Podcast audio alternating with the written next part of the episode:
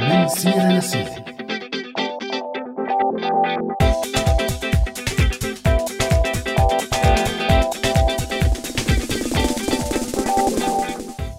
أهلا وسهلا فيكم مستمعينا مستمعي راديو سوريالي بهاي الحلقة الجديدة من برنامج من سيرة لسيرة ويلي عم تطرح تامة وين أحلى هون ولا هونيك ويلي كمان عم نطرح فيها سؤال هل يا ترى أخذنا القرار الغلط؟ القرار الغلط بأنه نطلع برات البلد أو نضل أه شو بك عزة؟ آه ما في شيء تعال نضب أغراضنا ونرجع لوين؟ على سوريا يلا ماشي إيه يلا ما عم بمزح ما عم بمزح عن جد بنرجع ومنبلش من هنيك شو رأيك؟ لك شو صار لك عزة نحن على الهواء. إيه بعرف بس عمرو استفزني كتير بهاي الحلقة وبهذا السؤال بالذات.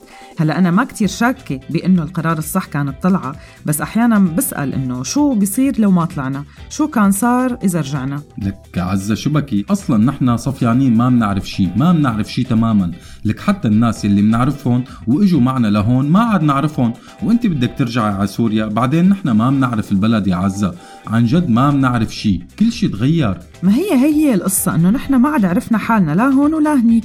كتير من الصداقات اللي كنا مفكرين إنه ما رح تموت للأبد بلشت تدوب شوي شوي التليفون اللي كان يطول ثلاث وأربع ساعات بين الرفقات سواء اللي ضلوا جوا أو اللي طلعوا هذا التليفون صار عم يقصر أكتر وأكتر والناس عم تبعد عن بعضها. شفت شلون بلش عقل الرحمن يرجع لك؟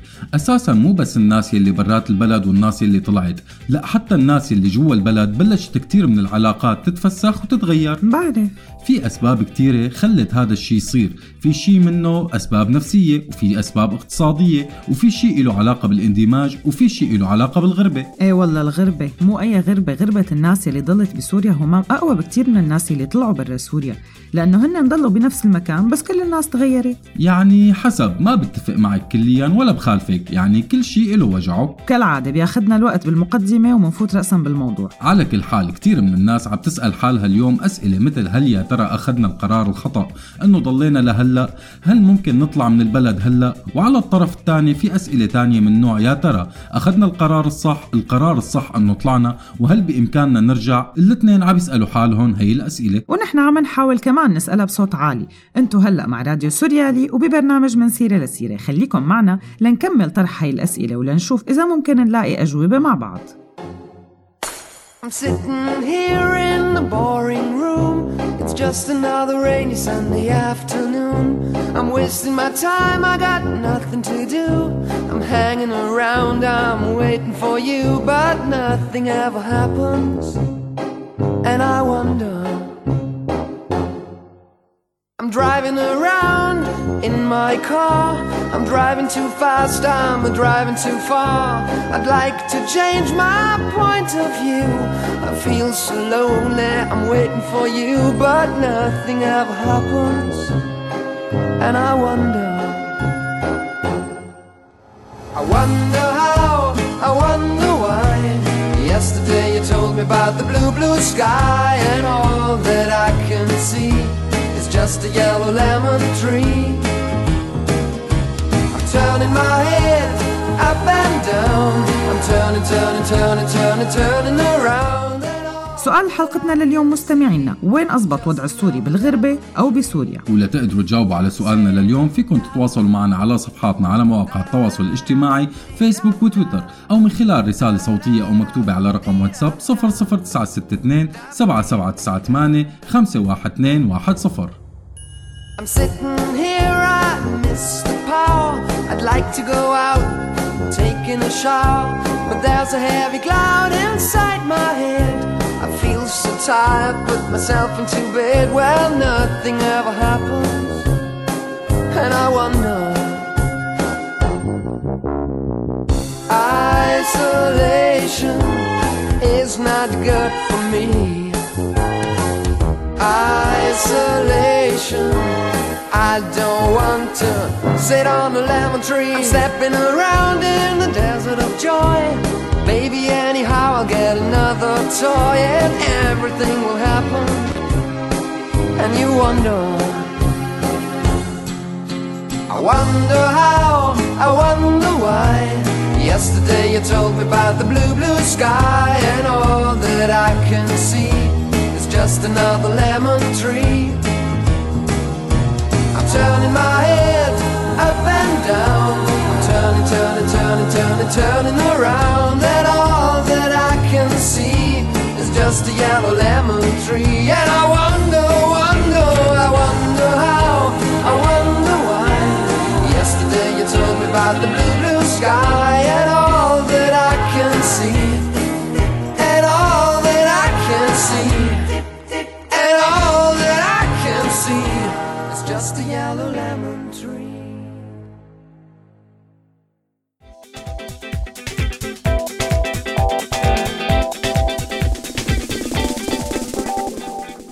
ورجعنا لكم مستمعينا مع برنامج من سيرة لسيرة على هوا راديو سوريالي. وهذا تعريف بالفقرات المختلفة يلي رح ترافقنا بحلقة اليوم. والبداية مثل العادة مع رئيفة يلي رح تحكي لنا عن الصرة والبقجة والترحال. أما كارولين فرح تخبرنا عن الاقتصاد والهجرة واللجوء بفقرة ليرة ورا ليرة. وعمر بسورياضي رح يحكي لنا عن خلافاتنا الرياضية. وآخر فقراتنا مثل العادة هي شو قولك واللي رح نستضيف فيها الدكتور حسان عباس. ويلي رح نتناقش معه بكتير من الملفات المرتبطة بالمواطنة والهجرة. واللجوء. هي كانت أبرز فقرات من سيرة لسيرة طبعا بالإضافة للنقاش المحتدم الدائم بيني وبين عزة حول موضوع الحلقة يلي بيسأل وين أحلى هون ولا هونيك؟ فمستمعينا بنتمنى تكملوا معنا هاي الحلقة ويكون عجبكم السؤال وتمت الحلقة. نحن بلشنا فيا أهلا وسهلا فيكم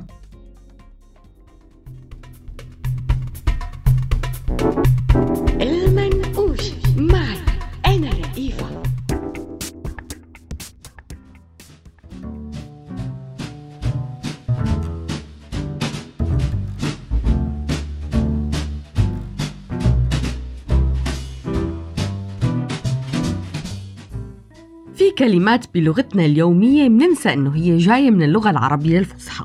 من هي الكلمات كلمة بقجة ويلي بالفصحى هي بقجة جمع بقجات وبقج ويلي هي حسب المعاجم سرة من الثياب وغيرها. كلمة سرة كمان يلي بالبطن أو يلي منحمل فيها أغراضنا هي كمان باللغة العربية الفصحى بس بالسين مو بالصاد. أما السرة بالصاد فهي سرة تنجمع فبتصير سرات وسرر. والسرة ما يجمع فيه الشيء ويشد ويكون غالبا من القماش. سرة أمتعة. حاجيات الشخص المتنقل بحثا عن عمل. والحقيقة حياتنا كانت دائما كسوريين مليانة بالبقج والسرر عبر التاريخ. يعني دائما في صور لناس حاملة هالسرر والبقج ومنقولة من محل لمحل سواء كبدو أو كحضر بالريف أو بالمدينة. بحبشنا على معاني الكلمتين والحقيقة لقينا كتير معلومات لطيفة. فحسب ويكيبيديا في أنواع للبقجة. في منها بقجة السفر يلي كانت تستخدم للسفرات السريعة أو المشاوير. في البقجة يلي بياخدها الفلاح على الحقلة معه وفيها بندورة وجبنة أو طبخة صغيرة. وعادة بتكون مشنقلة على طرف عصاية الفاس أو الشوكة يلي بيفلح فيها الأرض وحاملها الفلاح على كتفه. وهي الصورة الأكثر نمطية للبقجة. في بقجة العرس يلي بتشبه بقجة السفر وبتستخدم بليلة العرس وكانت تنقل تياب العرسان أيام زمان لحمام السوق وكان يصير لها مراسم خاصة. ومن البقج في البقجة اللي هي أكلة حلو ويلي في منها نوعين الأول بقجة الملبس المشهورة واللي بتتوزع بالمناسبات وبالأخص الموالد. وفي بقجة تانية يلي بتنعمل من الفستق والعجين ومشهورة بحمص وحما هلا كانت الصرة والبقجة أداتين نقل أساسيتين ويلي كان فيها كتير اختصار الحقيقة. فأول شي بتفضي محل الإحرامات والأغطية وبتتحول لأداة لنقل الأغراض. افتح هالشرشف يامو حط تيابك وتياب أختك. وبتنقل البقجة مو بس التياب بتنقل كمان كتب وألعاب وخاصة إنه بفترة من الفترات ما كان في كتير صناديق بسوريا. فالبقجة كانت هي الحل ولسهولة التعامل مع البقجة لأن إذا كانت القماشة قديمة والمحتويات يلي بالبقجة تياب أو شغلات ما بتتكسر ممكن تنزت على الدرج تتدحكل لا توصل لآخر الدرج بس بالطلعة بتعذب شوي بالحمل. صور البقجة مرتبطة بأحداث تاريخية حتى مثل السفر برلك والهجرات الكتيرة لكتير من الشعوب يلي إجت واحتمت بسوريا. من أوروبا وصولا للفلسطينيين. فكتير من الصور يلي بتوثق اللاجئين الفلسطينيين دائما كان فيها صرر وبقج وحاليا بحالات النزوح الحالي جوات المدن والبلدات الصغيرة منشوف دائما هي الصورة. وفي خاصية كتير مهمة للبقجة ما موجودة بالشناتي العادية. البقجة ما لها بحاجة الترتيب. فلما يصير في اقتحام لمدينة أو بيعرفوا الناس إنه في قصف فالبقجة بتصير جاهزة بثواني. وبيكون في معرفة مسبقة عند الأمهات أو الجدات شو لازم ينحط بهي البقجة فبتلاقي البقجة انفردت وبدقايق صارت جاهزة. نجحت البقج بنقل كتير من أغراضنا بالنزوح جوات سوريا أو حتى على البلدان القريبة مثل تركيا ولبنان والأردن. بس بحالات اللجوء برات البلد مثلنا نحن يلي لجأنا بالبحر أو على الطرقات الطويلة بأوروبا. كان من الصعب أنه نضب بقجتنا ونحملها كل هي المسافات الكبيرة. كانت بقجتنا كتير صغيرة كتير خفيفة. في ناس اضطرت تكب أغراضها على الطريق أو بالبحر. وصرنا هون وما عاد نعرف وين بقجتنا دائما كنت بفكر إذا بدي ضب بقجتي وجيبها معي شو كنت بدي جيب أغراض يا ترى؟ يا ترى هالبقجة تسع ذكرياتنا؟ يا ترى هالبقجة بتسع وطن؟ أنتو يا ترى شو كان ممكن تحطوا فيها للبقجة؟ شو بتجيبوا معكن ببقجتكن؟ هات بقجتك والحقني كنت معكن أنا رئيفة بفقرة جديدة من المنقوشة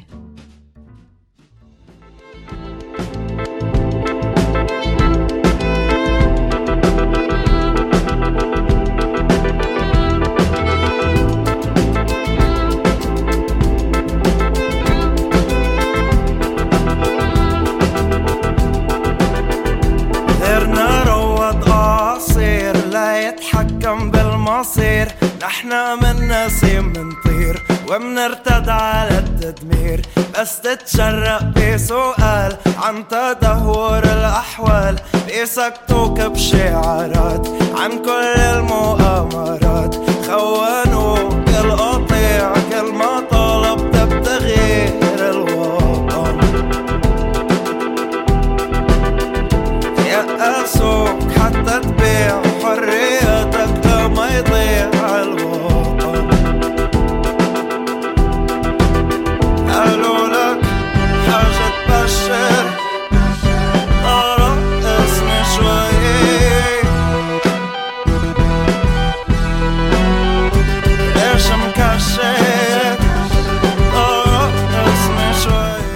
وجوابا على سؤال حلقتنا لليوم بهاء الدين قال كله أضرب من بعضه وكل شيء له مساوئه. أما محمد خير فقال آكلين هوا جوا وبرا. نزار المردود جاوب على سؤالنا وقال لكل واحد همومه. قد تكون الهموم في البلد أكثر بدائية مثل هم تأمين متطلبات الحياة الأولى طعام وشراب وفي الخارج هموم مختلفة والكل في ضياع. علموك النشيد قالوا صراعك مفيد.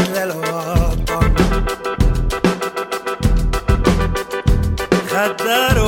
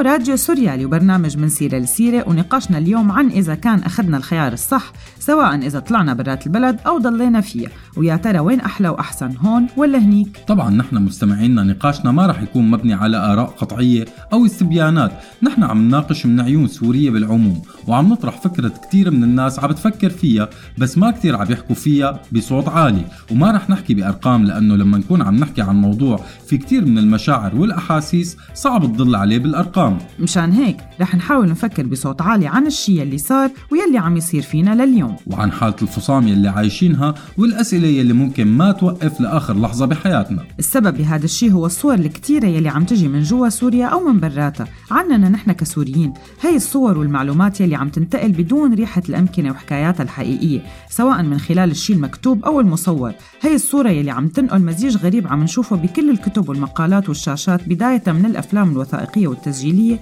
مرورا بكل وسائل التواصل الاجتماعي. عم بتخلينا نتساءل عن الأشخاص يلي ما عاد نعرفهم بالبلد وبرات البلد والأشخاص يلي تغيروا خلال السنين. فهل نحن نحن من عشر سنين سواء الناس يلي ضلت جوات البلد أو يلي طلعت؟ عم تخلينا نتساءل شو هي الصورة الصح؟ فبالوقت اللي عم تطلع صور لناس عم تسهر بالشام وتعيش وترقص ويعملوا موسيقى ومعارض ومسارح. عدد كبير من المناطق بمدن مثل حلب والشام وحمص عايشة ولا كأنه عاشت حرب مدمرة لسنين. ومنلاقي بالمقابل صور المعتقلات والمعتقلين ما وقفت والخطف والانفلات الأمني وتدهور الأسعار الصرف وانعدام كتير من المواد الرئيسية والدور على الغاز والبنزين وغيرها من المواد بالإضافة للمعارك اللي لساتها شغالة بالشمال. في كثير من صور شحادين وأطفال عم يتعاطوا المخدرات ومخيمات وارتفاع الأسعار بشكل كبير وقصص دار الأيتام يلي عم يتم فيها تعذيب الأطفال وصور الإيرانيين والشبيحة الروس يلي محتلين كثير من المدن السورية. من جهة تانية في صور الناس يلي مانهم بالضرورة موالاة ولا هن رماديين. بس أخذوا القرار إنه ما يحكوا ويحافظوا على الشيء يلي وصلوا له قبل الثورة أو يلاقوا مساحة يشتغلوا فيها ويتابعوا شغلهم ووظائفهم السابقة سواء الوظائف الحكومية أو حتى الوظائف يلي طلعت جديد مع المؤسسات وال NGOs سواء القديمة يلي استمرت أو يلي طلعت بسبب الحرب. أو مثلا بالتجارة بالإضافة لاستمرار الشغل بالفن والثقافة بس حاجتهم لأنهم يشتغلوا ويعيشوا ويحاولوا يقولوا ولو شيء كتير قليل من يلي بدهم يقولوا. طبعا هدول الناس ما سلموا من النقد وتهمهم كانت جاهزة مثل إنه ببقائهم عم يخدموا النظام وعم يستفيدوا من الحرب وهجرة الخبرات برات البلاد ليصنعوا لحالهم مكانة. الحقيقة بعض هي التهم ما بعيدة عن الحقيقة همام فكتير من الناس كان من المستحيل إنه تصح لهم نفس الفرص لو في كتير من الأشخاص الموهوبين ضلوا جوا البلد بس من الطرف الثاني كمان. في كتير من الأشخاص ضلوا وتابعوا تطورهم الطبيعي حتى خلال الحرب. يعني ما بتطبق عليهم النظرية ابدا. وهون نحن ما عم نتهم ولا عم ندافع. يلي بهمنا من كل الموضوع إنه في عدد لا بأس فيه من بعض الأشخاص قدروا يلاقوا مساحة لإلهم ولا شوية ناس بيشبهوهم ورغم كل السواد المحيط فيهم عم يقدروا يعيشوا رغم الموت. بالمقابل في عشرات الناس كمان من نفس هي الفئة ما تحولوا بشكل كامل لتجار أزمات وحروب. بس استغلوا الوضع ليستفيدوا من الوضع الحالي بسوريا.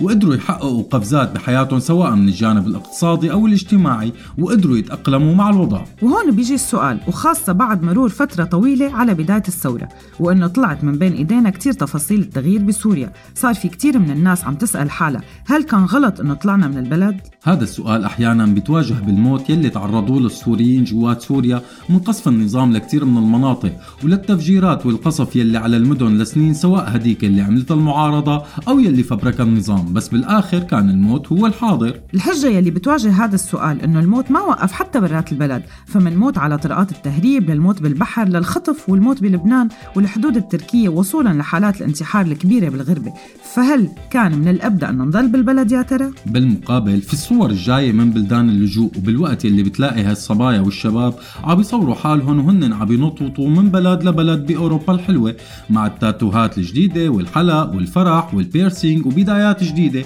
وحريات كتير ما كانت كتير الناس متعودة عليها من قبل. إلا أنه بالمقابل في صور وفيديوهات تانية لكتير من الناس بكامبات كئيبة منتظرين صار لهم سنين. أي قرار يطلع؟ وعم يناموا بمساحات مشتركة بدول صارت نسب العنصرية فيها كتير كبيرة وبيعيشوا بأسوأ الأوضاع. أو حتى لأشخاص تم توطينهم بقرى بعيدة عن المدن بقرى فاضية ما فيها الدومري أو الأسوأ أنه تكون هي القرى فيها كتير من العنصرية. أو قرى أو مناطق جوات المدن فيها تكتلات من مهاجرين سابقين. أدت سياسات الدول الغربية السابقة ليتكتلوا بمجتمعات مسكرة. وصولا لمشاكل الشغل ومشاكل الضرائب والسؤال الدائم هما شو بعدين؟ في بعض الدول بيكون البعدين فيها هو الحصول على الجنسية. إيه بس في كتير دول كمان صعب كتير الحصول فيها على جنسية وبالتالي سؤال وبعدين بيكون مفتوح أكتر. أكثر الأشخاص يلي الناس بتسأل حالها هذا السؤال هن الكبار بالعمر. مزبوط الكبار بالعمر يلي منهم صار مستحيل يتعلموا لغة وما عم يلاقوا روابط اجتماعية حتى مع الجاليات العربية المقيمة أساسا بالدول هي الأوروبية. عم يلاقوا حالهم بعزلة كبيرة وعم يسألوا حالهم هل غلطنا بالطلعة من البلد؟ بس من جهة تانية عزة زارنا أحد الأصدقاء من جوات سوريا من فترة قريبة واكتشفنا أنه في عدد كبير من الكبار بالعمر جوات سوريا حالتهم ما بتختلف أبدا عن حالة الناس يلي طلعت لبرا. نتمنى أصدقائنا أنه تشاركونا أنتم كمان آرائكم عن الموضوع سواء على صفحاتنا على ال SoundCloud أو على الفيسبوك. ونحن هلأ رح نروح مباشرة لفقرتنا القادمة ويلي هي سورياضي مع عمر. سوريالي مع عمر سواح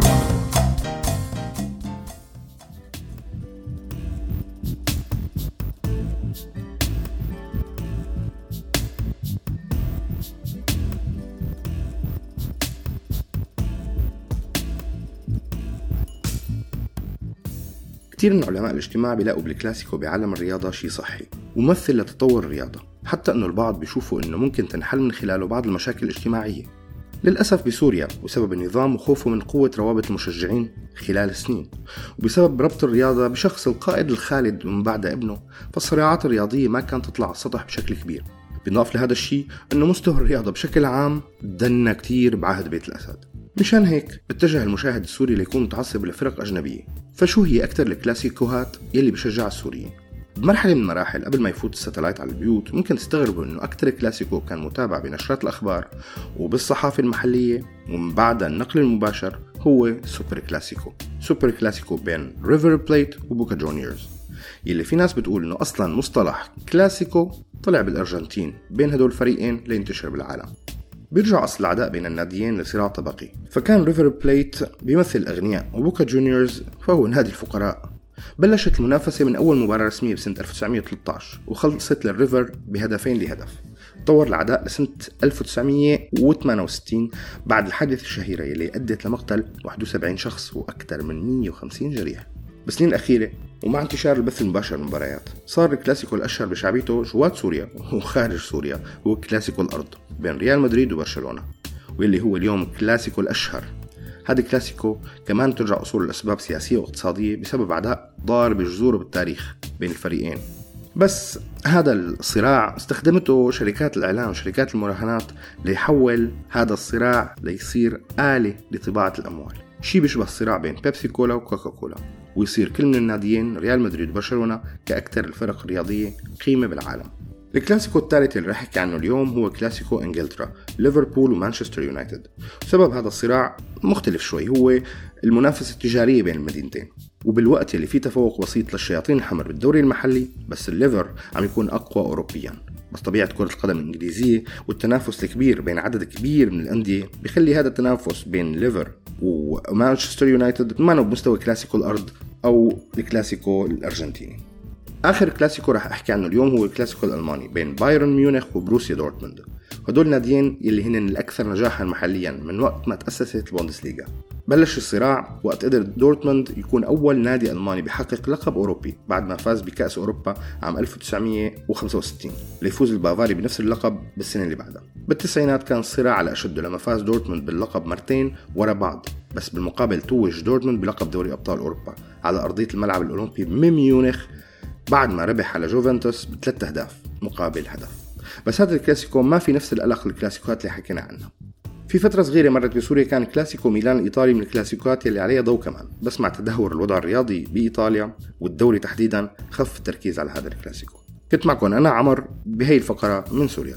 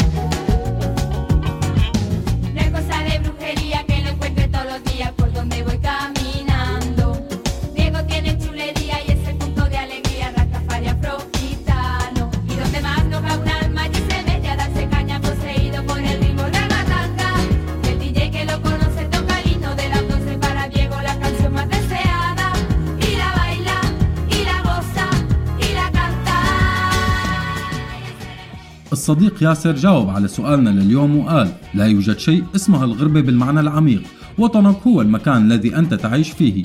أنا عايش بالغربة من 20 سنة ولم أشعر بالغربة إلا عندما أتيت إلى سوريا في عام 2008 الغربة هي وطنك عندما تكون جائعا أو فقيرا بينما ترى الآخرين يمتلكون المليارات ولا أحد يشعر بالآخر والدولة تسرق الخيرات. أما خيري مصطفى فجاوب كمان على سؤالنا وكتب لنا على الفيسبوك الأمر نسبي ويختلف من شخص لآخر. على سبيل المثال شخص يهتم لموضوع الكرامة والشرف والصدق والمال الحلال والأمان أكيد بالغربة بأوروبا والغرب بشكل عام. أما من لا يهتم لهذه الأمور فسوريا مناسبة له. الفقر بالوطن غربة والمال بالغربة وطن.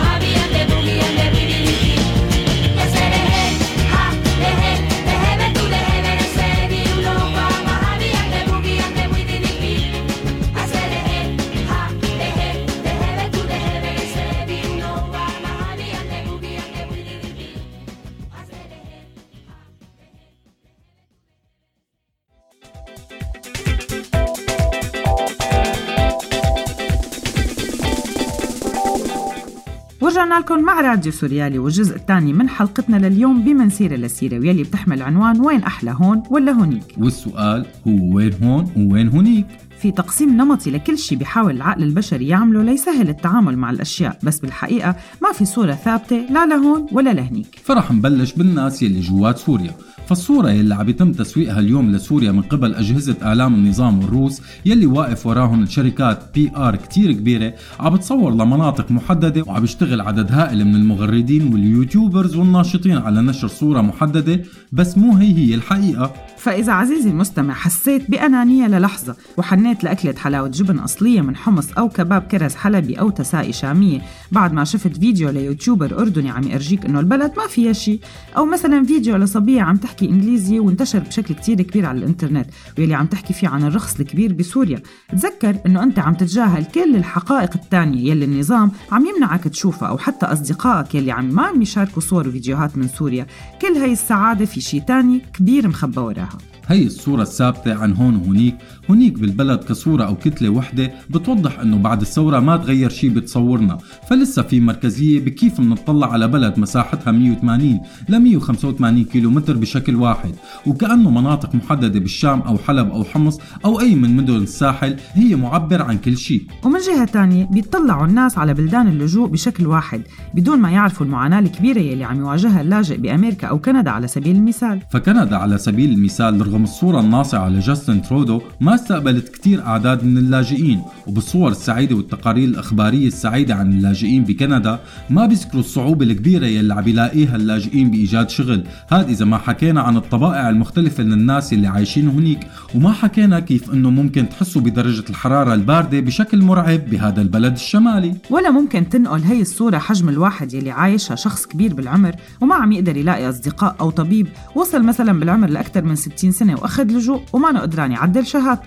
وأكبر مشكلة بكندا بيسموها الخبرة الكندية فبتلاقي أشخاص كانوا واصلين لمراتب علمية واجتماعية كبيرة ببلدهم مضطرين يشتغلوا بالنقل أو بسيارات الأوبر لا أو يرجعوا يتدربوا بمهن بعيدة عنهم. قوانين الهجرة الأمريكية وصعوبتها حتى قبل وصول ترامب وبعد أمريكا الجغرافي بيحرم كتير من العائلات إنها تلتقي لمدة بتوصل بين 8 أو 9 سنين.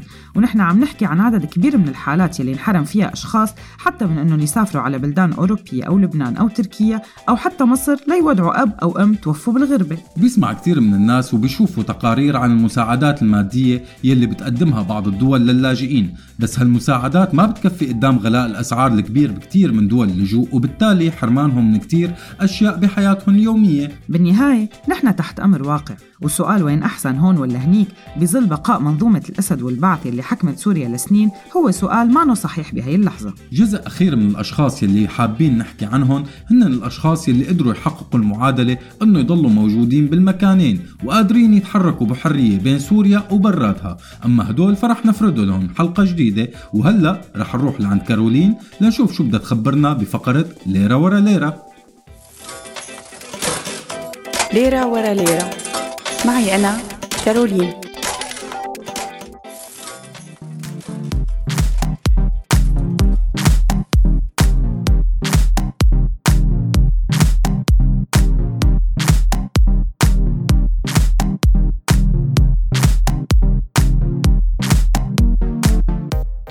مرحبا معي أنا كارولين بليرة ورا ليرة. بما أنه كتير من المسؤولين الغربيين ما بيفهموا يحكوا غير بالمصاري جيت هون بخمس أسباب اقتصادية بتدعيهم ليخلوا الحدود مفتوحة للاجئين والمهاجرين. أول سبب بعيد عن أنه الحدود هي شكل من أشكال الفصل العنصري العالمي فهي طريقة لنشوء اقتصاد أسود موازي. فالحدود بتحافظ على امتياز الأغنياء على حساب الفقراء من خلال منع حركة أفقر الناس بالعالم وتقييد وصولهم للموارد والفرص بالبلدان الغنية.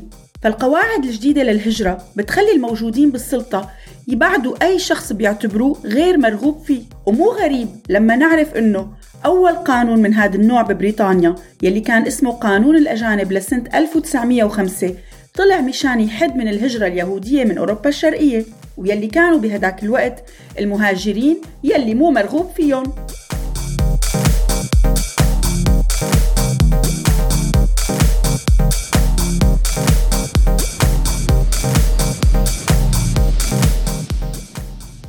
الأسباب هو أنه الحدود الحقيقية بتنتج عنف وما بتوقف الهجرة وهذا رح يترك أثر اقتصادي سلبي. وصل عدد الأشخاص يلي بيموتوا أثناء عبور الحدود لمستويات غير مسبوقة. وبما أنه أنا عم بحكي اقتصاد ففتح الحدود بيوفر كتير من المصاري سواء للجمعيات الغير حكومية أو على حرس الحدود وعمليات صيانة أجهزة المراقبة وغيرها كتير من المدفوعات الغير لازمة.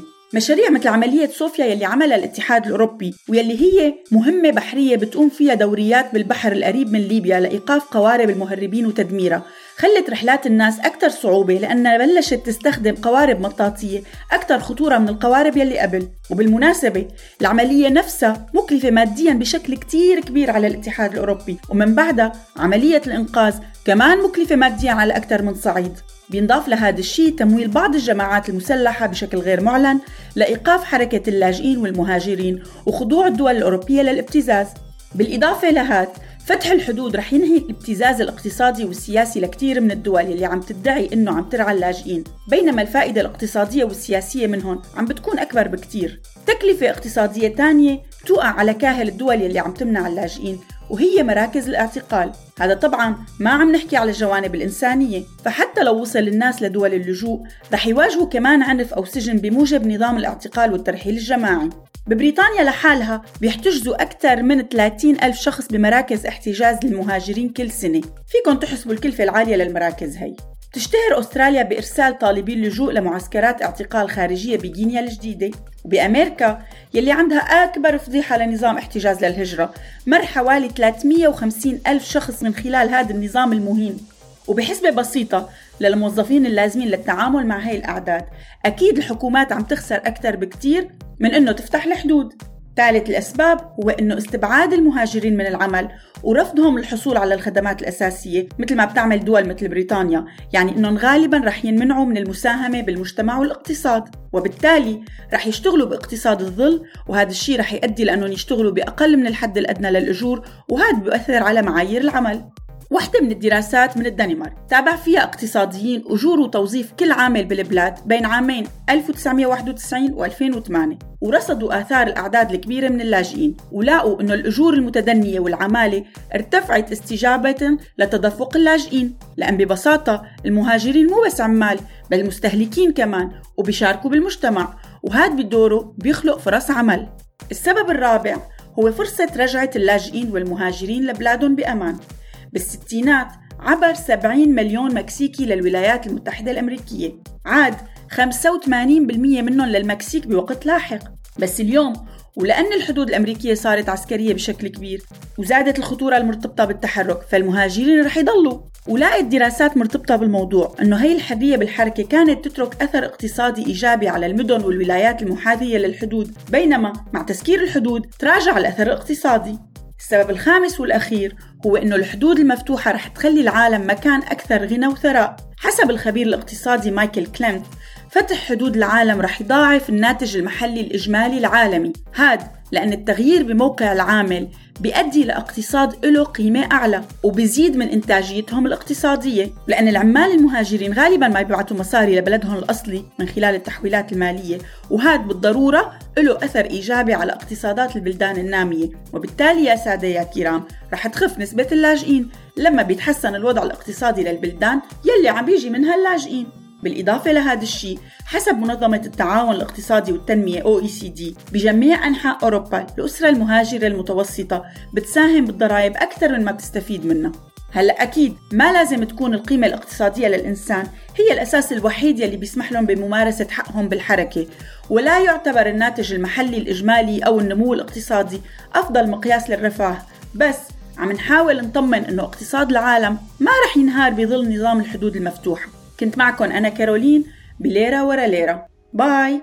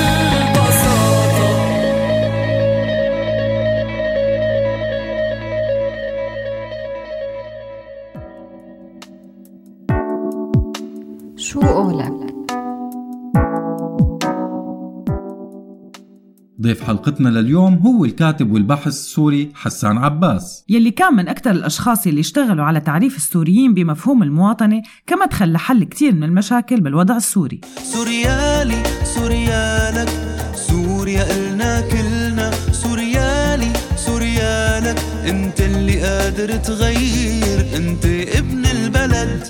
أهلا وسهلا فيك الدكتور حسان عباس ضيف عزيز ببرنامج من سيرة لسيرة على هوا راديو سوريالي. مساء الخير دكتور. مساء النور يا أهلا. أهلا وسهلا فيك.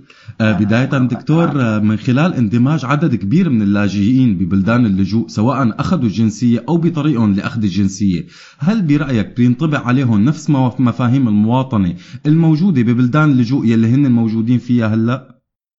إيه، لا مبادئ المواطن هي واحدة في العالم يعني ما تتغير بتغير لا الجغرافيا ولا الحالة السياسية للبلد الموجود فيه المواطن. نظريا. طبعا لما نحكي يعني هي إذا كانت البلدان تطبق مبادئ المواطنة ب- بدرجة أو أخرى فالمواطنون الموجودون فيه يتمتعون بذات الحقوق المواطنة وبالتالي نفس المبادئ تطبق. لكن لكن في شيء لازم ما ننسى أبدا وهو أنه اللاجئ اللاجئ أي لاجئ في أي مكان في العالم لا يتمتع بحقوق المواطنة كاملة. يعني هو يتمتع بحقوق اللاجئ وليس بحقوق المواطنة هناك فرق بين حقوق اللجوء وحقوق المواطنة أما من نرجع أما من وجهة نظرية يعني فمبادئ المواطنة هي ثابتة لا تتغير أبدا. آه، طب هل تركت برأيك التربية البعثية آه، أثر كبير على الإنسان السوري ويلي من الممكن يأثر هذا على بناء مفاهيم المواطنة الحقيقية سواء بسوريا الجديدة أو حتى ببلدان اللجوء؟ يعني هذا السؤال آه، آه، في شيء آه، مؤسف آه، حقيقة مؤسف لأن يعني مؤسف لأنه بيرجعنا على الواقع المواطني بسوريا يلي هي واقع سيء جدا طبعا مثل ما بتعرفوا حضراتكم يعني ال- ال- الأثر كبير كثير للتربية البعثية أكيد على على المواطنين السوريين وعلى فهمهم للمواطنة وعلى إمكانية تحقيق المواطنة. آه، تعرفوا حضراتكم أنه أهم أهم مصنع للمواطنة هو المدرسة. ونحن إذا رجعنا إلى تحليل المناهج المدرسية الموجودة في سوريا في سوريا البعث يعني كانت موجودة وموجودة حتى الآن. بما فيها المناهج المدرسية المطورة يعني طلعت مؤخرا. ودورنا على على كلمة المواطنة وشفنا كيف تعرف كلمة المواطنة. نكتشف أنه لا يوجد أي علاقة ما أنا بقول أي علاقة بالمطلق ما بين مفهوم المواطنة كما هو. كما يجب عليه أن يكون أو كما هو معتمد في البلدان التي تحقق المواطنة وما هو مطروح في هذه المناهج. يعني بمعنى ثاني أن نظام البعث لا يتعامل مع المواطنة التي ندافع عنها أو التي نريدها. نظام البعث يخلط ومثله في هذا الأمر مثل أي نظام دكتاتوري شعبوي آخر يخلط بين مفهومين آه، لا يتطابقان. وإن كانا يتقاطعان. هو مفهوم المواطنة ومفهوم الوطنية. الوطنية هي شعور هي إحساس هي هي آه، شعور حميد إيجابي محبة الوطن محبة الأرض إلى آخره. ونظام البعث يصر على استعمال هذا المفهوم أو هذا المعنى لمفهوم المواطنة بين مفهوم المواطن المختلف تماما عن هي الوطنية إذا بدكم.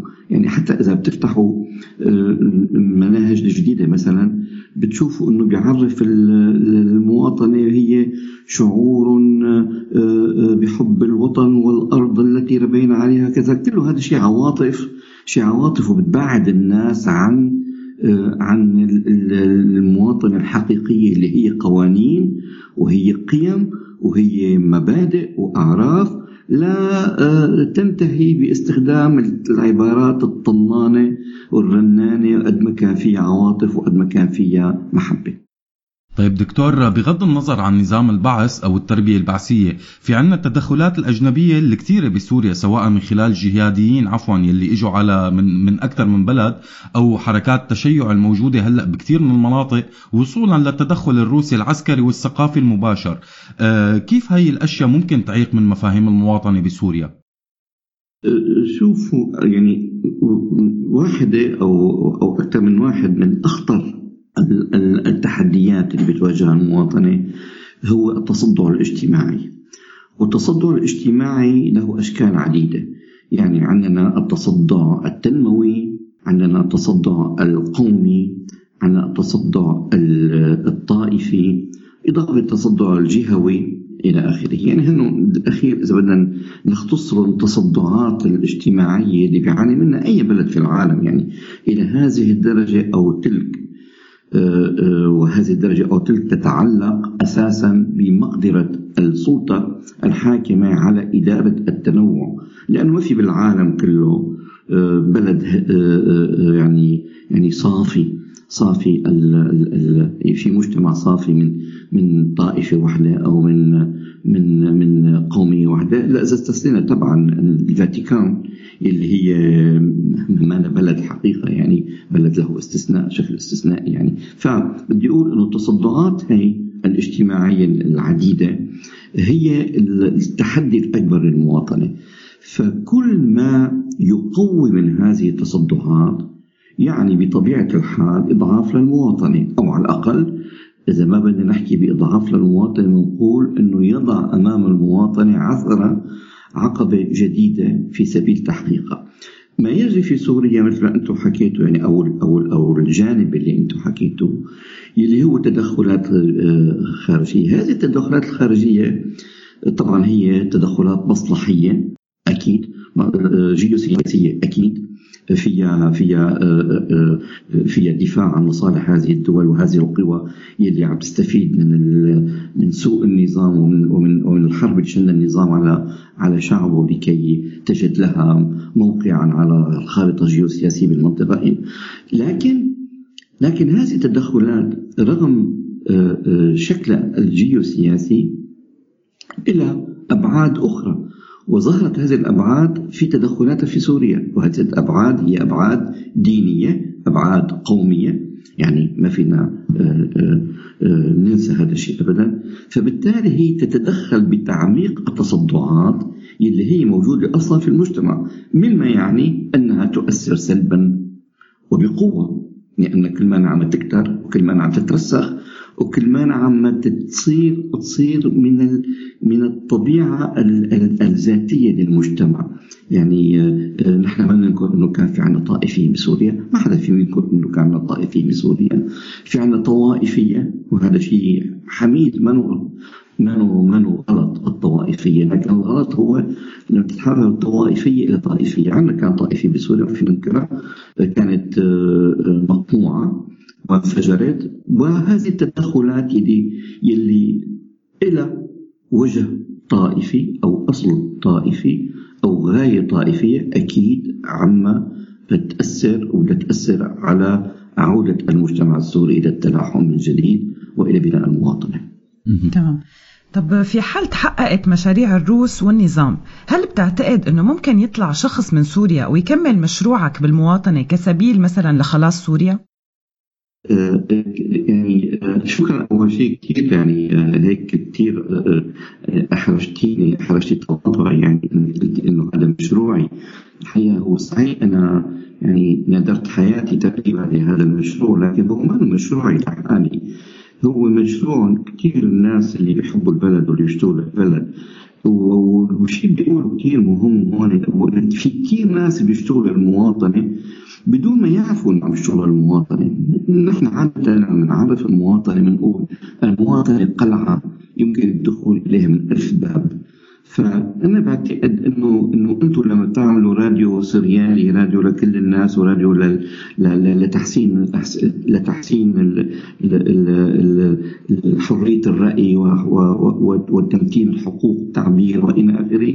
فهو شكل من أشكال العمل للمواطنه يعني فبالتالي آه، ما بتتعلق ما بيتعلق بدي أقول مشروع الدفاع عن المواطن أو بناء المواطن بشخص بذاته هو مشروع مستمر دائما. أنا بشوف اللي صار بسوريا كثير رغم رغم قساوته الاستثنائية ورغم يعني كارثيته كمان العالمية بدي أقول آه، رغم كل ذلك له له شيء إيجابي. يعني كارل ماركس كان يقول الحروب هي النار هي هي النار التي تجلو صدأ الشعوب.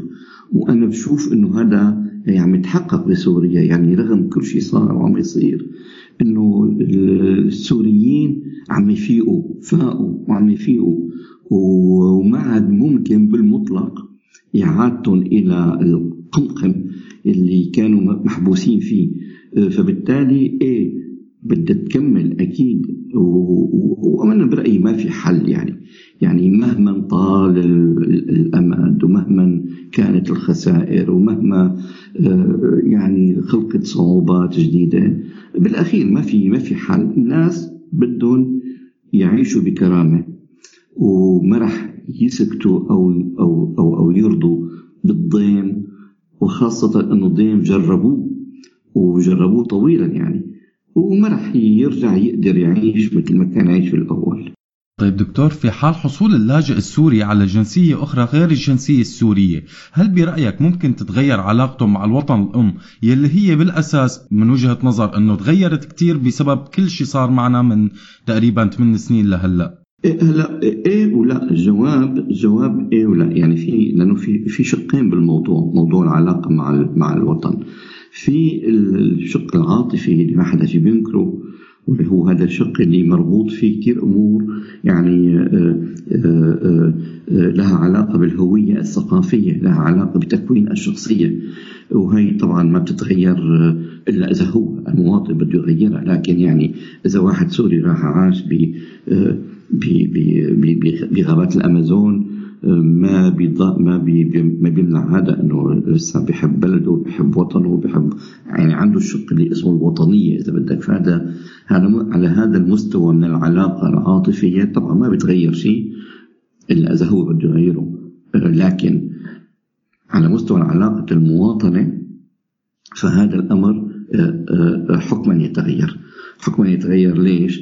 لأنه لا يستطيع أن يستفيد من حقوقه كإنسان في المكان اللي موجود فيه الجديد إلا إذا اكتسب المواطن مواطنية هذا المكان الجديد. يعني آه، هو بحاجة حتى يتعلم حتى يشتغل حتى يحط أولاده بالمدرسة حتى يأخذ الحقوق التعويض والحقوق الاجتماعية بدي أقول إلى آخره. فبالتالي لابد من أنه يسعى إلى أن يحصل على مواطنية البلد اللي لجأ إليه. هذا بيصير عادة بعد سنوات. آه، وبصير عنده مواطنة ثانية.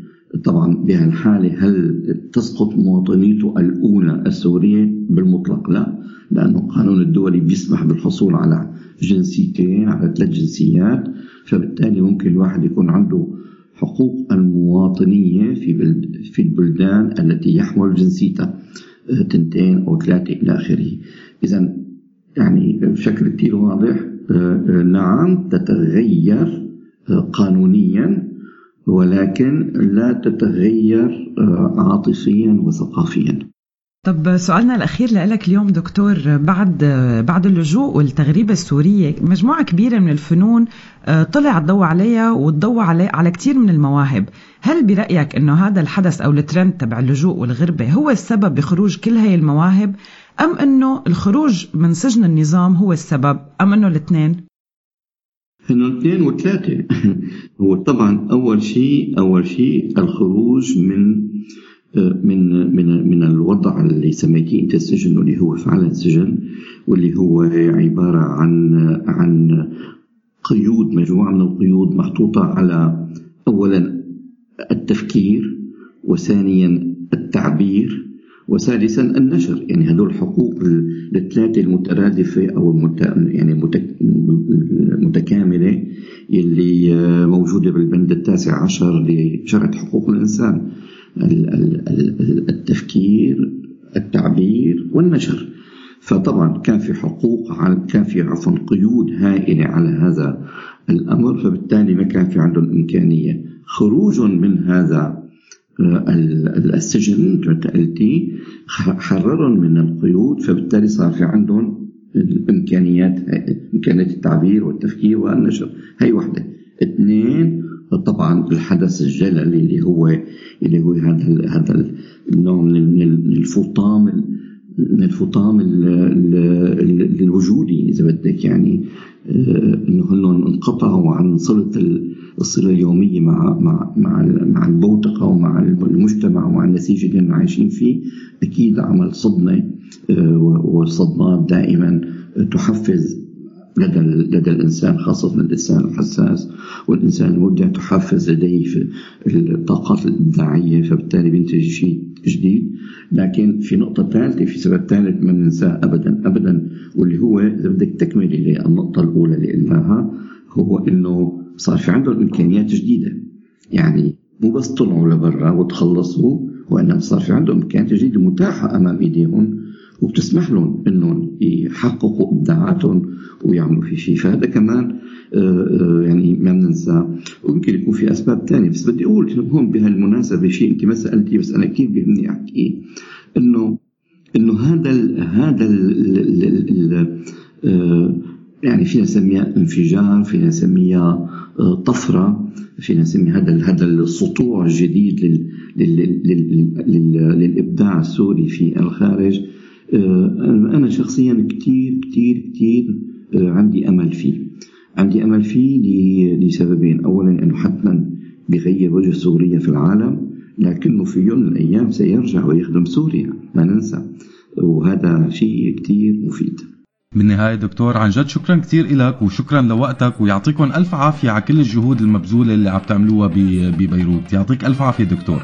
اهلين همام أهلين عزة أهلا فيك واهلا بسوريالي شكرا, شكراً كثير. لك يعطيك العافية دكتور. هلا هلا. يا هلا.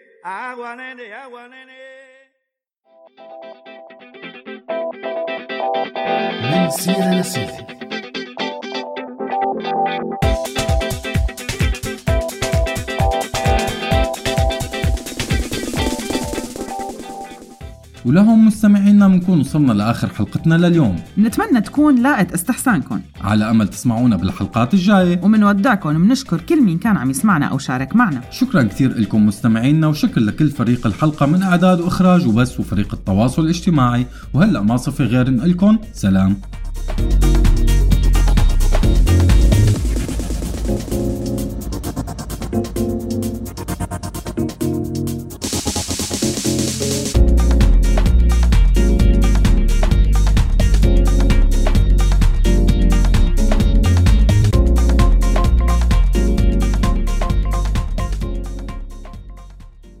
هذا البرنامج من إنتاج راديو سوريالي 2019